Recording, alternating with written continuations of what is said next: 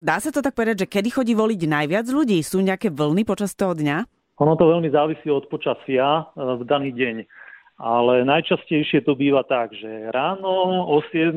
hneď ako sa otvorí volebná miestnosť, tak do 15 minút príde prvý nával. Keď sa konajú voľby v lete, tak to sú ľudia, ktorí utekajú na záhradky, na chalupy, tak tí prídu okamžite ráno. Potom druhá vlna príde okolo tej 9. keď e, ľudia sa vrátia z raňajších sobotňajších nákupov, dajú si raňajočky a vyberú sa na prechádzku a odvoliť si, aby potom zvyšok soboty mali voľnú. Potom ďalšia vlna príde krátko po obede a potom väčšinou po obede býva kľud a zase taký nápor príde tak medzi 6 a 8, kedy sa zase ľudia väčšinou vracajú z výletov. Ale hovorím, veľmi dôležité je, aké ročné obdobie je. A je aj kategória ľudí, ktorí prídu na poslednú chvíľu? Ježiš Maria, takých väčšinou býva kvantum. Ja som mal takú situáciu, že mal som volebnú komisiu, ktorá, ja som bol predseda volebnej komisie a všetci už, a už je za minútu 10, už ideme zatvoriť volebnú miestnosť. No. nie, nie, nie, pozor, ja mám hodinky načasované presne na sekundu. Ja to poznám. Presne a nezatvoríme, dokiaľ sekundovka nebude na 60 sekúnd ukazovať. To znamená, bude presne 10. A, a dobre, stalo, a, 15 sekúnd pred 10 mi prišiel voliť, že ide voliť.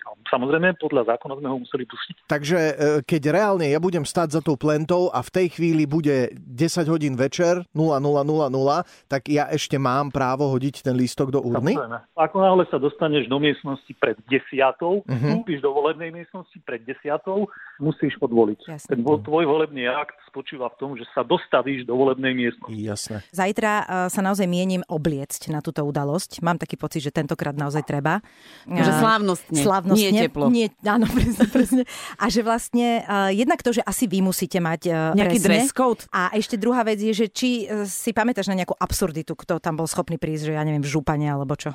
My v podstate ako členovia volebných komisí nemáme nejaký predpísaný dress code. Samozrejme sme ľudia, ktorí zastupujú štát, dohliadajú na voľby, čiže očakáva sa, že budeme slušne oblečení. Väčšinou chlapi prídu naozaj buď v oblekoch, alebo aspoň v tej košeli, ja som vždy chodieval v obleku a dámy chodia tiež slušne oblečené, čiže žiadne také nejaké extrémy tam neboli nikdy za tú dobu, čo som bol vo volebnej komisii. No dobre, ale o ľuďoch sa to asi povedať, tak to nedá. sa to samozrejme povedať nedá, ľudia chodia oblečení tak, ako sa im zachce, ako idú von práve v tom okamihu a podľa toho, kam smerujú alebo mm-hmm. odkiaľ prichádzajú. Čo teda robíte počas toho, keď tam naozaj nikto nie je a ste tam len vy ako komisia? Ako si krátite tú chvíľu?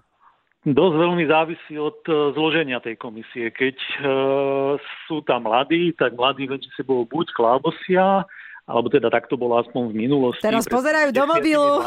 12 rokmi a teraz väčšinou pozerajú do mobilov, do tabletov, do počítačov. Mm-hmm. Už ste aj hrali a... karty treba v komisii?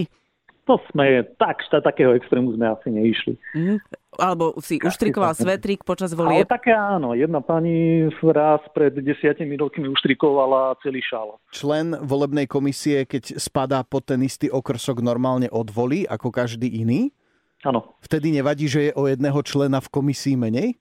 No, keď chodia na toaletu? Princípe sa musia nie. striedať. Uh-huh. No, no, v poslednej dobe je veľký problém s uh, obsadenosťou volebnej komisie. Uh-huh. Na východe je to v pohode, tam ľudia chodia, alebo tých 38 eur, ktoré dostaneš. Je zhruba to, čo dostanú za mesiac práci, Jany, takže to je... Je tak, nejak by som to povedal, ale v Bratislave samozrejme je to relatívne nízka odmena, že v Bratislave a hlavne v Petržalke je tých volebných komisí obrovské množstvo a uh-huh. naozaj už dlhodobo sa brat Petržalka uh-huh. potýka s problémom obsadenia tej volebnej miestnosti tým minimálnym počtom ľudí, takže tam v poslednej dobe som naozaj mával. Keď som mal 7 ľudí v komisii, bol som rád. Ľubo, že ma, ako to vyzerá, keď sa uzavrú tie volebné miestnosti, otvorí sa tá urna, normálne to vys vysypete na stôl tie obálky a začnete ručne prepočítavať.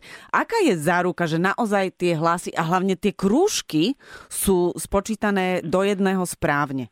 Tam závisí od toho, ako sú skúsení tí ľudia v tých komisiách a ako skúsený je predseda tej komisie. Ja keď som býval v komisiách v minulosti, veľmi často som býval predsedom, ja už som proste mal v rukách to, ako to má byť urobené správne a väčšinou mm. mať... Čiže nedostávate nejaký manuál na to, ako spočítať tie hlasy manuál jedným spôsobom? Nie. sa to robí tak, aby bola zabezpečená objektívnosť toho hlasovania a aby to nikto nevedel zmanipulovať. Pretože faktom je, že práve pri tomto procese naozaj sa dá urobiť manipulácia. Čiže keď by niekto veľmi chcel, tak by teoreticky vedel zmanipulovať tie voľby a preto práve je dobré, keď je tých ľudí v tých komisiách čo najviac. A z rôznych strán a z rôznych strán, presne mm-hmm, tak, pretože mm-hmm. ľudia sa navzájom kontrolujú. Je absolútna katastrofa, ak je nejaká komisia zložená z členov jednej rodiny. No jasné, to tak, je Uh, práve pri tomto sa dajú zmanipulovať voľby. Aby to bolo dobre zabezpečené, aby to bolo objektívne, tak väčšina komisí to robí tak, že dá dohromady stoly do jedného veľkého kruhu, na tento jeden veľký stôl vytvorený z tých malých stolov sa vysypú obidve teda urny, aj prenosná, aj hlavná urna. Uh-huh. Spočítajú sa najskôr obálky, aby sedel počet odovzdaných obálok, pretože tam sú nejaké tie čísla, hej, počet vydaných obálok, počet odovzdaných obálok, počet hlasov odovzdaných jednotlivým politickým stranám a tie čísla navzájom musia sedieť. Jasné. Čiže najskôr sa spočítajú všetky obálky, potom sa tie obálky začnú otvárať. Ja som to vždy robil tak, že vždy, keď sme otvorili obálku, zároveň sme vyťahli hlasovacie lístky a zistili sme, či ten hlasovací lístok je platný alebo neplatný. Uh-huh. Neplatný je vtedy, keď e, sú tam napríklad dva hlasovacie lístky, dve rôzne strany, Neplatný je vtedy, keď e, napríklad... Je zakruškovaný väčší počet kandidátov, hej. Mhm. Alebo je väčší zakruškovaný. Mm-hmm. To sú rôzne veci. Čiže ako náhle bol ten hlas neplatný, odkladali sme si ho nabok a keď bol platný, tak sa hodil na nejakú kopu. A potom, keď sa takto otvorili všetky obálky, potom tie obálky sa dali samozrejme nabok, roztrhané a začali sa striediť tie hlasovacie lístky, čiže robili sme si kôpky. Toto je jedna strana, tu je kôpka pre druhú stranu, tu je kôpka pre tretiu stranu a tak ďalej.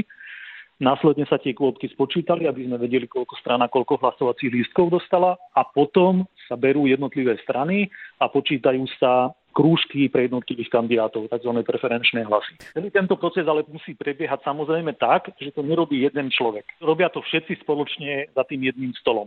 To znamená aj ja, keď počítam s nejakým druhým členom komisie preferenčné krúžky nejakej politickej strany, zároveň vidím, či ten iný člen tej okrskovej volebnej komisie oproti mne nedopisuje nejaké krúžky uh-huh. na hlasovacie listky, ktoré on má v rukách. Takto je to ideálne a vtedy, keď sa to robí takto, tak naozaj sa dá so 100% istotou vylúčiť, že došlo k nejakej manipulácii. A potom dostanete nejaké čísla a hlásite to cez telefón, mailom. Ja som počul, Nie. že až 70% volebných okrskov je tento rok napojených elektronicky priamo na štatistický úrad. No, existuje software, štatistický úrad má svoj software, to znamená, keď nejaký člen donesie počítač, vie sa napojiť na software štatistického úradu, stiahnuť aplikáciu a priamo v tej aplikácii vyplňať údaje, ktoré zároveň prebieha tam e, softwareová kontrola vyplnenia a správnosti vyplnenia tej zápisnice, ktorá sa potom ale aj vo fyzickej podobe v papierovej musí odozdať. Čiže osobne to odniesť, áno, niekto musí, áno?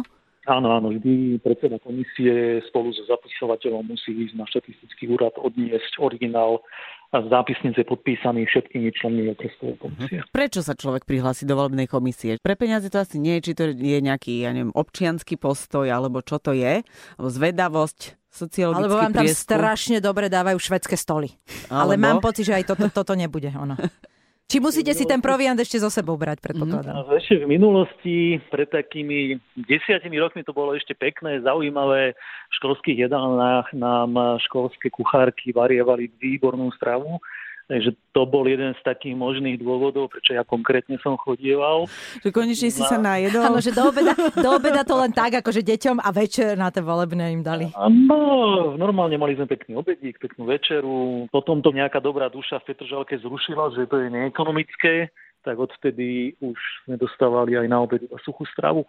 Tie bagetky, ktoré sa dajú kúpiť na každej benzínke, mať na raňajky, na obed aj na večeru, tak to práve Sú to síce iba dva dní, po väčšinu treba jeden. Tak, ale, ale... mať ten zoznam e, ľudí, ktorí prišli odvoliť, e, zakydaný od kečupu tiež nie asi